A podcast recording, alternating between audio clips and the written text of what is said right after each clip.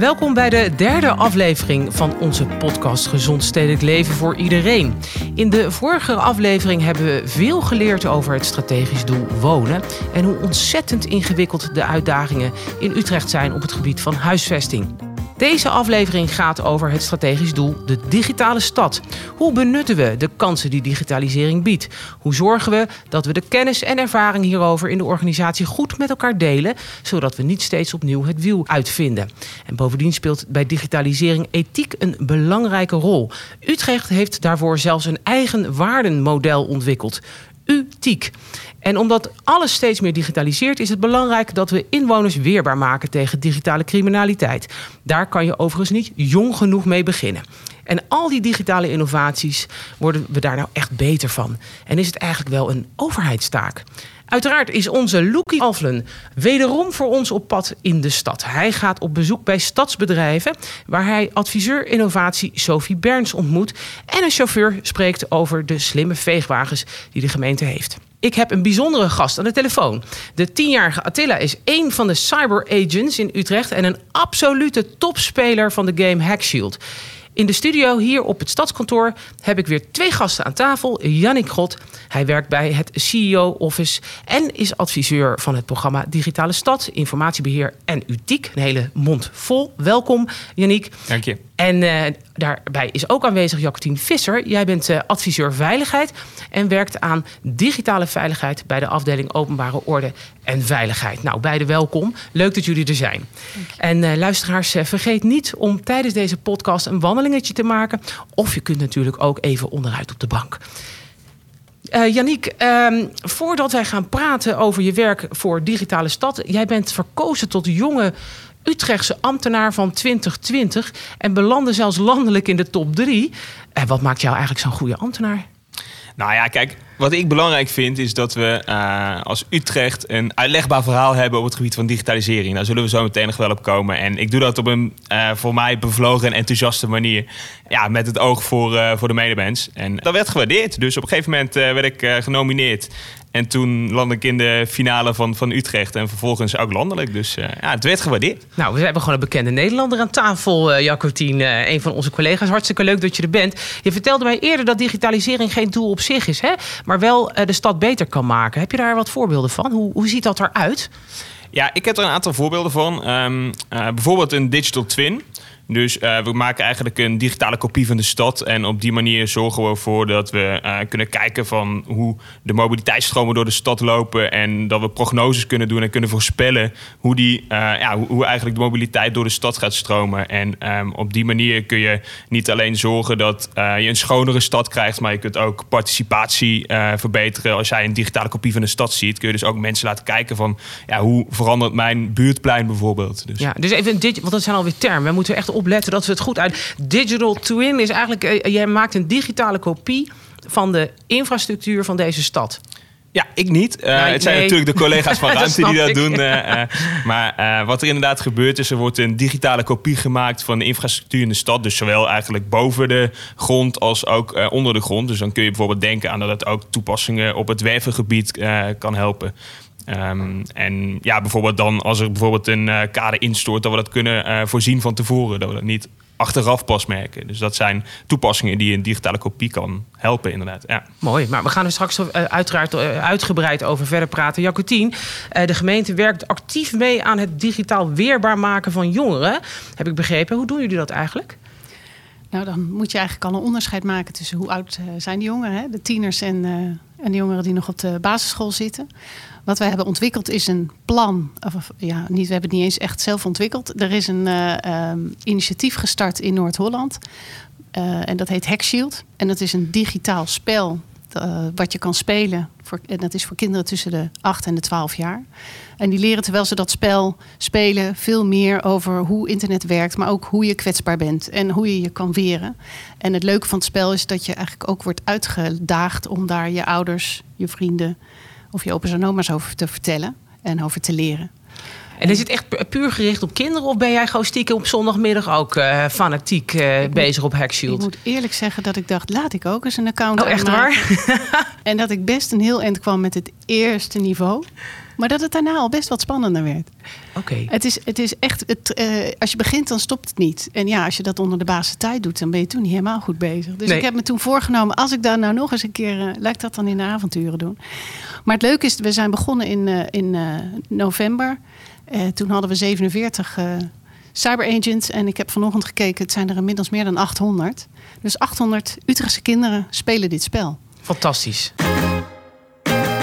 Het mooie is dat we ook een topspeler hebben weten te strikken voor deze uitzending. Het is ook tevens meteen de jongste gast die ik heb mogen verwelkomen in onze podcastserie. Dus dat vind ik ook hartstikke leuk. Attila is eh, tien jaar en een absolute kampioen, zoals ik al zei, in het spel Hack Shield. En hij weet volgens mij inmiddels echt alles over veilig internetten. Eh, en we gaan Attila even bellen. Hoi Attila. Hoi, Wat vind je eigenlijk zo leuk aan dat spel Hack Shield? het is leuk dat als het Hexfield leerzaam is. De quests zijn het leukst. Je krijgt dan elke keer vragen die gaan dan bijvoorbeeld over eigen wachtwoorden, phishing mails. Jij, jij weet dus wat een money mu- mule is, begrijp ik? Ja, Moneymool is een geldezel. Oh ja, maar wat een geldezel die draagt geld? Hoe, wat is het? Eh, eh, Je, je hebt toch geen huisdieren? Nee, dat zijn geldezels die je geld proberen te stelen online. Oh, jeetje. En hoe herken je een, een, een geldezel op internet? dat er misschien met phishing mails doen ze het ook soms. En dan kijk ik even met e-mailadres en eh, naam en wat erin staat of geen spellingfouten zitten. Oh ja, tuurlijk. En de link, of die wel echt is. Ik had al het idee dat je er heel veel van af wist. En ik heb weer wat geleerd van je over eh, die geldezels. Hey, en wat heb je nog meer allemaal geleerd? Voor de rest over, dat, dark web. En eh je leert over internet, internetveiligheid. Ik heb geleerd wat een echte mail of geen echte mail is. En, en, en lange wachtwoorden, denk ik ook? Ja. Ja, en wat veilige wachtwoord is. En eh, we hebben een hacker request. Dat kan alleen maar tijdens speciale evenementen. Oh. En eh, daar, eh, daar zijn twee keer, twee hackers waarmee je hacker kan spelen. Dan moet je allemaal vragen beantwoorden. En daar hebben we bijvoorbeeld draden. Daarmee staat er iets op. Dat wordt wel een uitdaging. Dus dat is een echt hele uitdaging. Ja, dat hoor ik. Want je bent, ik begrijp dat je ontzettend fanatiek bent. En een ongelooflijke hoeveelheid punten al eh, gescoord hebt. Ik geloof, Jacotien, die bij mij hier in de studio zit... die vertelde dat jij al 50.000 punten gescoord hebt. Klopt dat? Ja, Jeetje, wat is dat veel. Wat knap. Wat voor prijzen krijg je allemaal als je Hackshield eh, speelt? in februari ben ik gehuldigd als cyber agent. Omdat ik eerst van Utrecht ben. Ben jij de eerste van Utrecht? Ja, Wauw, ik kan me niet anders voorstellen dat je daar heel erg trots op bent. heel erg trots. Leuk zeg. Hey, en ik begreep zelfs dat je iets heel spannends mag gaan doen. Je mag met een politievlogger op pad, hè? Ja, Jan Willem. Oh, wie is Jan Willem dan? Hij, is een vlogger. En eh, hij, is, hij is een YouTuber. Maar politie-YouTuber. Zodat hij eh, kan laten zien wat er gebeurt met de politie als er dingen gebeuren. En ik mag naar het Cyber Security Center van de politie. Wauw, nou dat wordt een hele spannende dag, denk ik zomaar, eh eh, Attila. Blijf inderdaad iedereen, nou blijf vooral het spel spelen, hè, want volgens mij doe je dat eh, ontzettend goed. En ik wens je ongelooflijk veel plezier natuurlijk ook met eh, eh, de politievlogger Jan Willem. Dat, dat klinkt als een ontzettend spannende dag die je daar gaat beleven. En ook heel belangrijk, eh, blijf eh, al je kennis met al je vriendjes en vriendinnetjes eh, delen. Ik denk dat dat ook gewoon heel erg belangrijk is. Ja, Dankjewel voor je tijd, Attila. En tot snel, hè. Zet hem op met Doei. Nou, dat was eh, eh, de jongste cyberagent misschien wel van deze stad... eh, die ongelooflijk knap bezig is met dat spel Hackshield. Dat is een voorbeeld van wat jij natuurlijk net vertelde. Hè? Wat we doen met jongeren om hun weerbaar te maken, eh, tegen internetcriminaliteit in dit geval. Wat valt jou het meeste op in zo'n verhaal van, van Attila? Nou, dat hij heel veel termen kent waar ik af en toe nog Google voor nodig heb. Ja, die money mule. Ja, eh, dat- scheelt al. eh, hè, dat, dat je ziet dat ze gewoon een beetje die terminologie eh, zich eigen maken. Maar ook dat ze echt wel weten wat belangrijk is. Dat je moet letten op waar je op klikt. Dat je moet letten hoe die wachtwoorden eruit zien. eh, dat je niet zomaar elk mailtje moet geloven. En natuurlijk hoop je dat dat gewoon echt blijft, blijft hangen. Want dit is de generatie die opgroeit met een, met een computer en alles wat de digitale wereld ze te bieden heeft. Um, maar die ook nog zo jong is die, dat ze niet meteen de gevolgen van hun acties kunnen overzien. En een combinatie van wat zij weten en waar ouders naar kijken, namelijk uh, is mijn kind veilig, dat is gewoon heel belangrijk. Nou, en Jos is een hele betrokken vader uh, die veel van het onderwerp ook weet, ook vanwege zijn, uh, zijn werk. Um, en, en hij heeft zijn zoon echt heel erg ge, gestimuleerd om dat spel te spelen. En ook om zich heen uh, te zorgen dat iedereen uh, enthousiast is. En dat is echt heel leuk om te zien natuurlijk. Jullie doen natuurlijk veel meer hè, vanuit de afdeling openbare orde en veiligheid op het terrein van, uh, nou laat ik zeggen, een veiliger, nou niet laat ik zeggen, het is een veiliger digitale stad waar jullie aan werken. wat doe je nog meer? Hè, bijvoorbeeld richting ondermijnende criminaliteit, wat natuurlijk toch een actueel thema is op dit moment. Ja, wij werken eigenlijk nu uh, alles uit wat we in het Integraal Veiligheidsprogramma hebben vastgelegd. Dat uh, programma voor vier jaar uh, dat, waar we nu middenin zitten. We zitten precies in het midden. En daar hebben we vier thema's in benoemd als ambitie. Daar is de Veilige Digitale Stad er één van. En de andere zijn zorg en veiligheid, waar we echt meer op de individuen ingaan.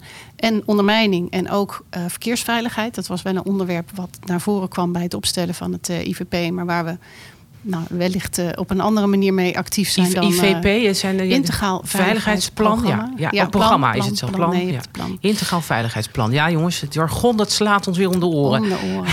maar, maar wat door. je ziet, hè, dat uh, als het gaat om daderschap voor digitale veiligheid...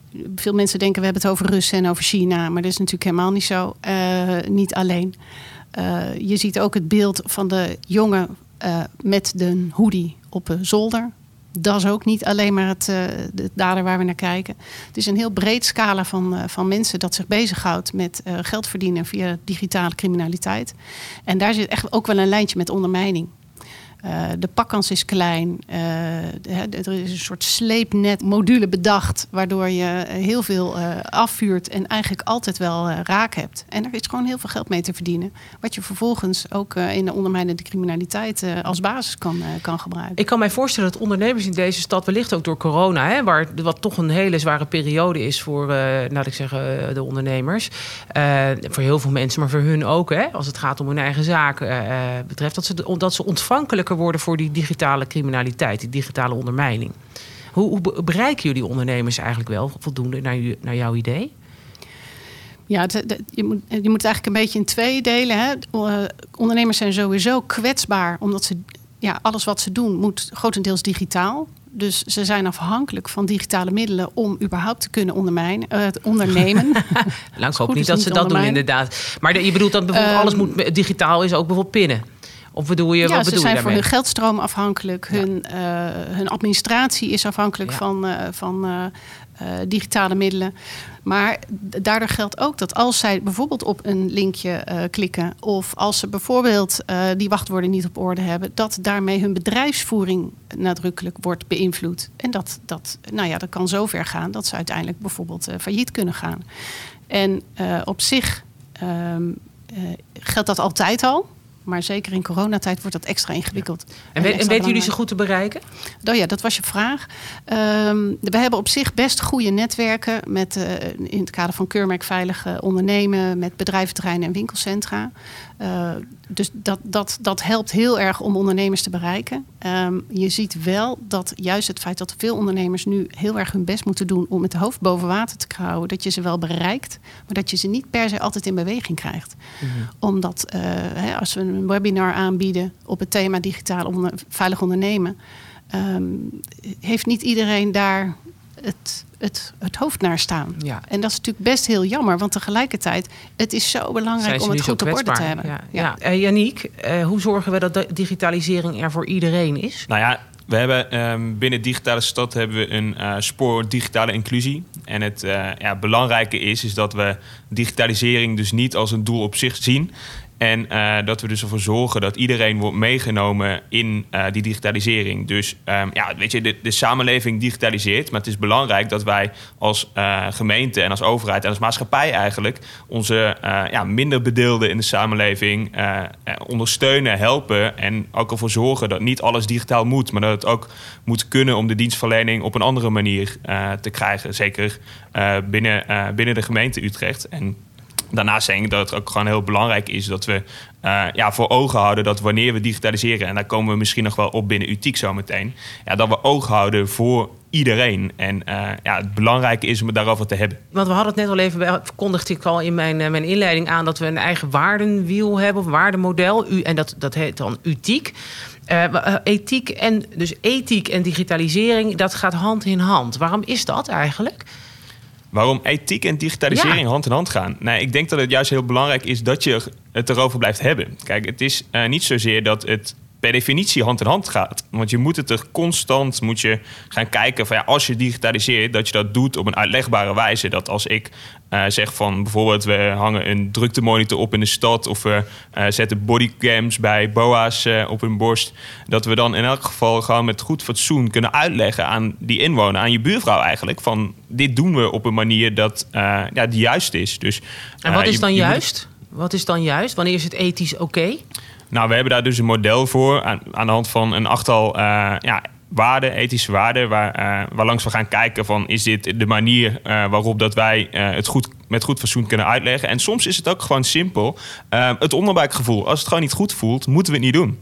En het daarover hebben op een multidisciplinaire uh, wijze uh, met verschillende mensen, uh, ook uit, ja, eigenlijk uit het bedrijfsleven, met inwoners. dan moet je samen doen. En dan gaan kijken van ja, willen we dit en kunnen we dit dus met goed fatsoen uitleggen aan die, aan die inwoner, aan de stad. En heb, heb je een voorbeeld van dat jullie zeiden, nou, dit is toch niet helemaal ethisch om deze digitaliserings, dat voorstel voor digitalisering door te voeren? Dit idee wat we toen hadden?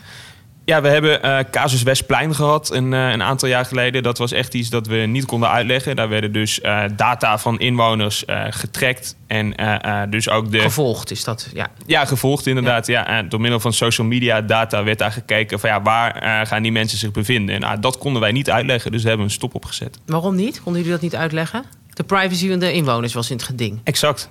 Exact. Dus in principe konden wij weten dat uh, jij op dat moment individu, als individu op het Jaarbusplein was bijvoorbeeld. En uh, ja, dat is iets dat wij niet willen weten. Als jij bijvoorbeeld tegen iemand anders hebt gezegd dat je daar niet zou zijn. Nee, dat zijn van die momenten. dat kan ik me iets bij voorstellen. Nee, en dan maak je dus bewust een keuze om te zeggen: Nou, dit, dit is op zich digitaal uh, of, of, of, qua techniek moet ik zeggen, zou het kunnen.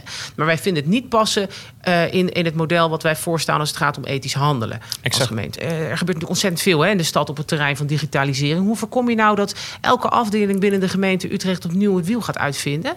Ja, dat is uh, eigenlijk de essentie van uh, het programma Digitale Stad. Dus namelijk de community building waar we mee bezig zijn. Weten van elkaar waar je mee bezig bent. Weten welke kant je op ontwikkelt. Zorgen dat je niet telkens dezelfde um, capaciteiten of kennis gaat ontwikkelen. Maar dat het juist in samenhang en in, ja, met als doel de stad zeg maar, als geheel uh, bekeken wordt. Dus dat is de kern van, van de digitale stad. En dat begint gewoon heel simpel met elkaar kennen. Weten waar je moet zijn voor bepaalde zaken. Kijk, als je iets wil met algoritme, dan uh, is het goed om te weten dat er een algoritmeregister is. Um, dat we dat op een juiste manier uitlegbaar hebben. Uh, en, en ook de kennis die dan ontwikkeld wordt over die algoritme, ja, dat je die dus kunt delen binnen de organisatie. En niet alleen binnen de organisatie. Hè, want het is natuurlijk ook heel belangrijk dat je uh, de andere G4-gemeenten, dat je landelijk kijkt, dat je Europees kijkt van wat is er al verzonnen, wat is er al gemaakt. En dat je dan gaat kijken hoe kunnen we dat in Utrecht kopiëren. En hoe kunnen we ook onze mooie uh, zaken die wij bereikt hebben, hoe kunnen we die ook delen met andere um, gemeenten? Hoe kunnen we die opschalen? Ja. ja. je deelt heel veel kennis over dit onderwerp. Je, ook zeg maar nationaal en internationaal. En ook tussen de G4's deel je informatie met elkaar. En ook binnen de organisatie is dat eigenlijk ook wel jouw oproep als ik jou goed uh, beluister. Exact. Ja, heel mooi.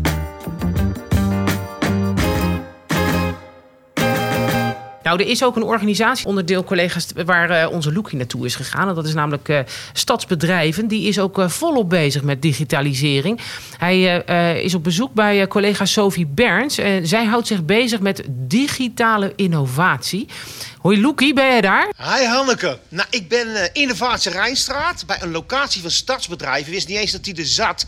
Um, ik zie hier water. Volgens mij dat de Vaartse Rijn, maar dat weet ik niet zeker. De bierboot ligt hier. Hier staan allemaal wagens.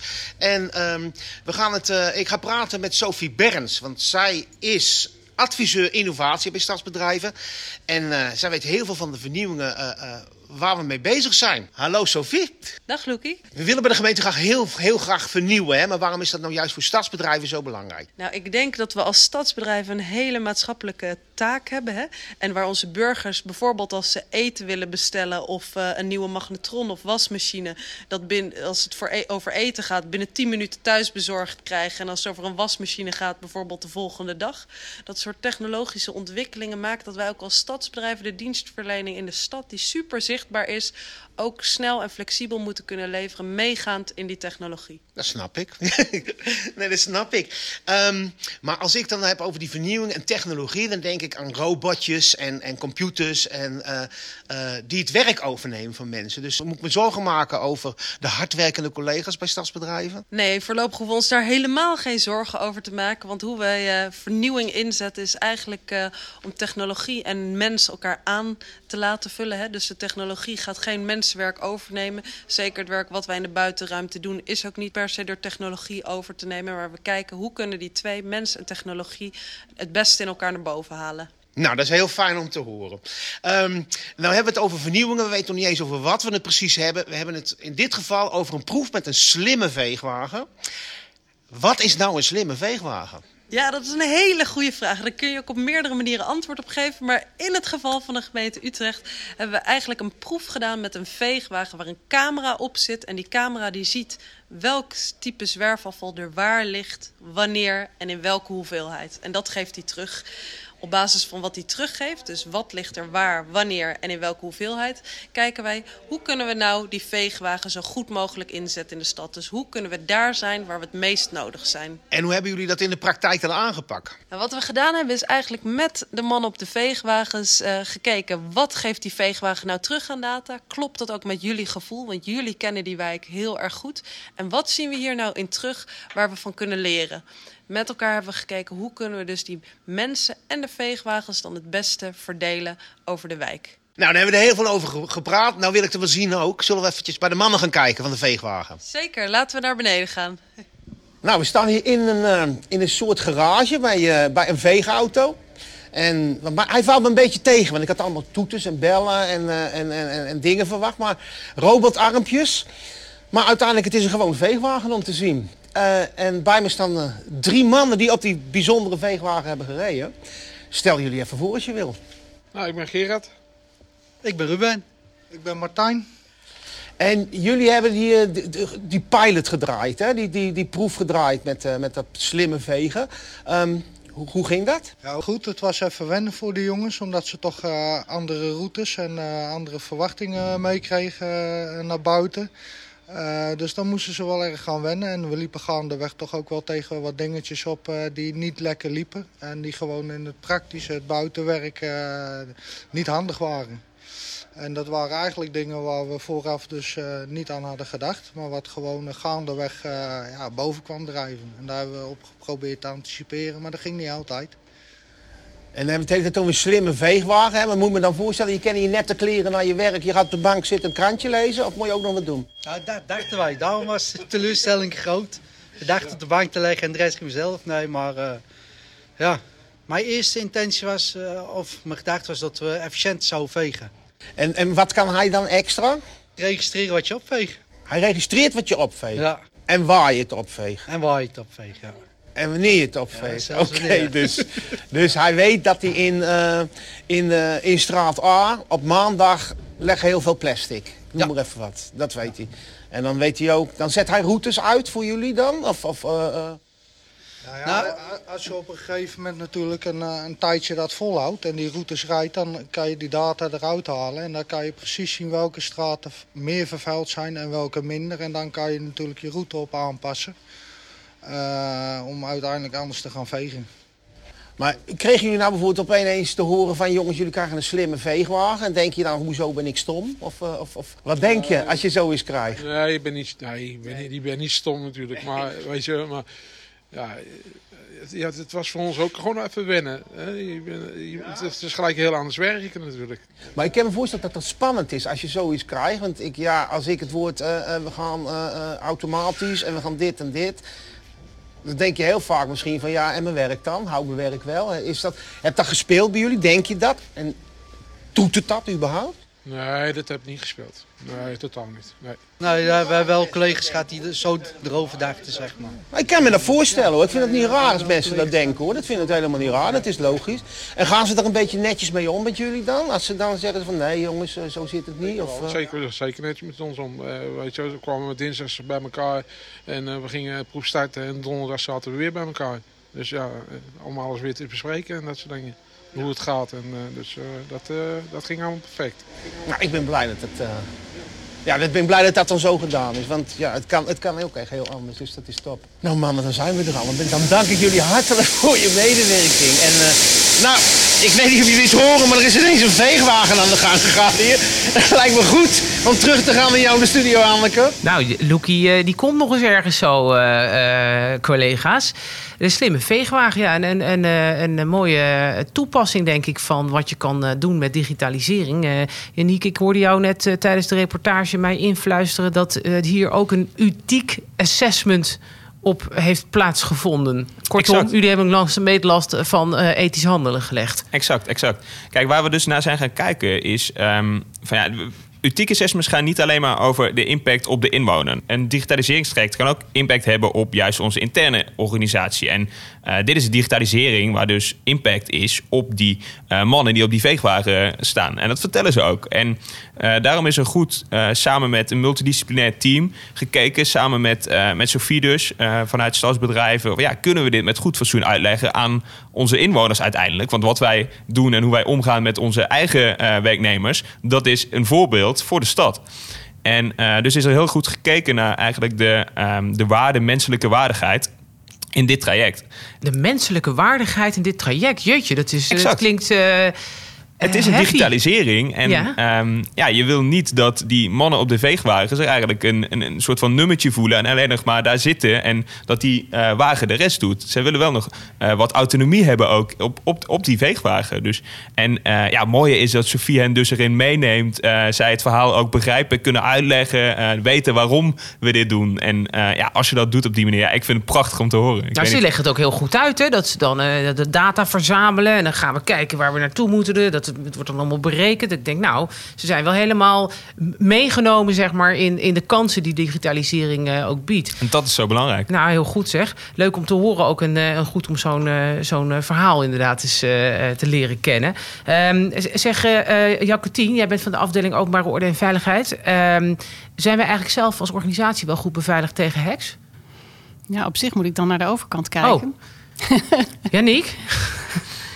Nou ja, ehm, zijn we als organisatie goed beveiligd tegen hacks? Ik denk, ik denk van wel. Ehm, kijk, natuurlijk heel eerlijk, eerlijkheid gebied te zeggen... er is laatst een rekenkamerrapport geweest... en eh, daar zijn nog wat stappen te nemen. Dus zeker ook op de fysieke beveiliging moeten wij echt nog wel wat, eh, wat doen. Maar we zijn van, ja, van externe hacks zijn wij eh, op dit moment goed beveiligd, ja.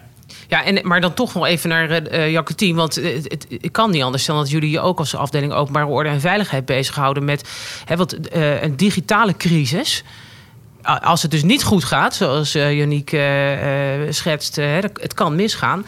Wat, wat gaat de afdeling openbare orde en veiligheid dan doen? Ja, maar dat was natuurlijk gewoon een heel makkelijk antwoord dat ik gaf. Kijk, Oh. de, af- de afdeling openbare orde en veiligheid is natuurlijk niet verantwoordelijk voor de eigen cybersecurity van, het, van de organisatie. Maar wat wij natuurlijk wel, waar wij heel erg op zitten, is gedrag van mensen. En dat doen we, hè, wij richten ons op gedrag van de, van de bewoner en de, en de ondernemer. Maar een deel van onze medewerkers woont gewoon ook in Utrecht. En, eh, en wij zien zelf, juist omdat we er zo mee bezig zijn, ook best vaak handelingen van collega's waarvan we denken: Goh, tegen een bewoner zouden we nou zeggen van het zou het anders doen. Net zoals dat wij ook tegen bewoners Maar zeggen. wat voor handelingen? Dan maakt dat eens concreet. Nou, toch eh, eh, een makkelijk wachtwoord. Of inderdaad weglopen van je, van je werkplek terwijl je hem niet op eh, vergrendelen hebt gezet. Het gebruik maken van WhatsApp voor werkinhoudelijke communicatie. Terwijl we toch weten dat dat nog wel eens mis kan gaan. Eh, dus we zien wel dat we daar collega's op, eh, op aanspreken. Ehm, maar waar wij natuurlijk inderdaad wel van zijn als afdeling, zijn, eh, is, is het moment dat het misgaat en dat het een crisis of een dreigende crisis wordt. En nou ja, als je kijkt naar een, naar een en noem ook niet echt regulier, maar een terroristische aanslag, daar zijn we uitgebreid op geoefend met de crisisorganisatie, samen met de partners met wie we dat doen.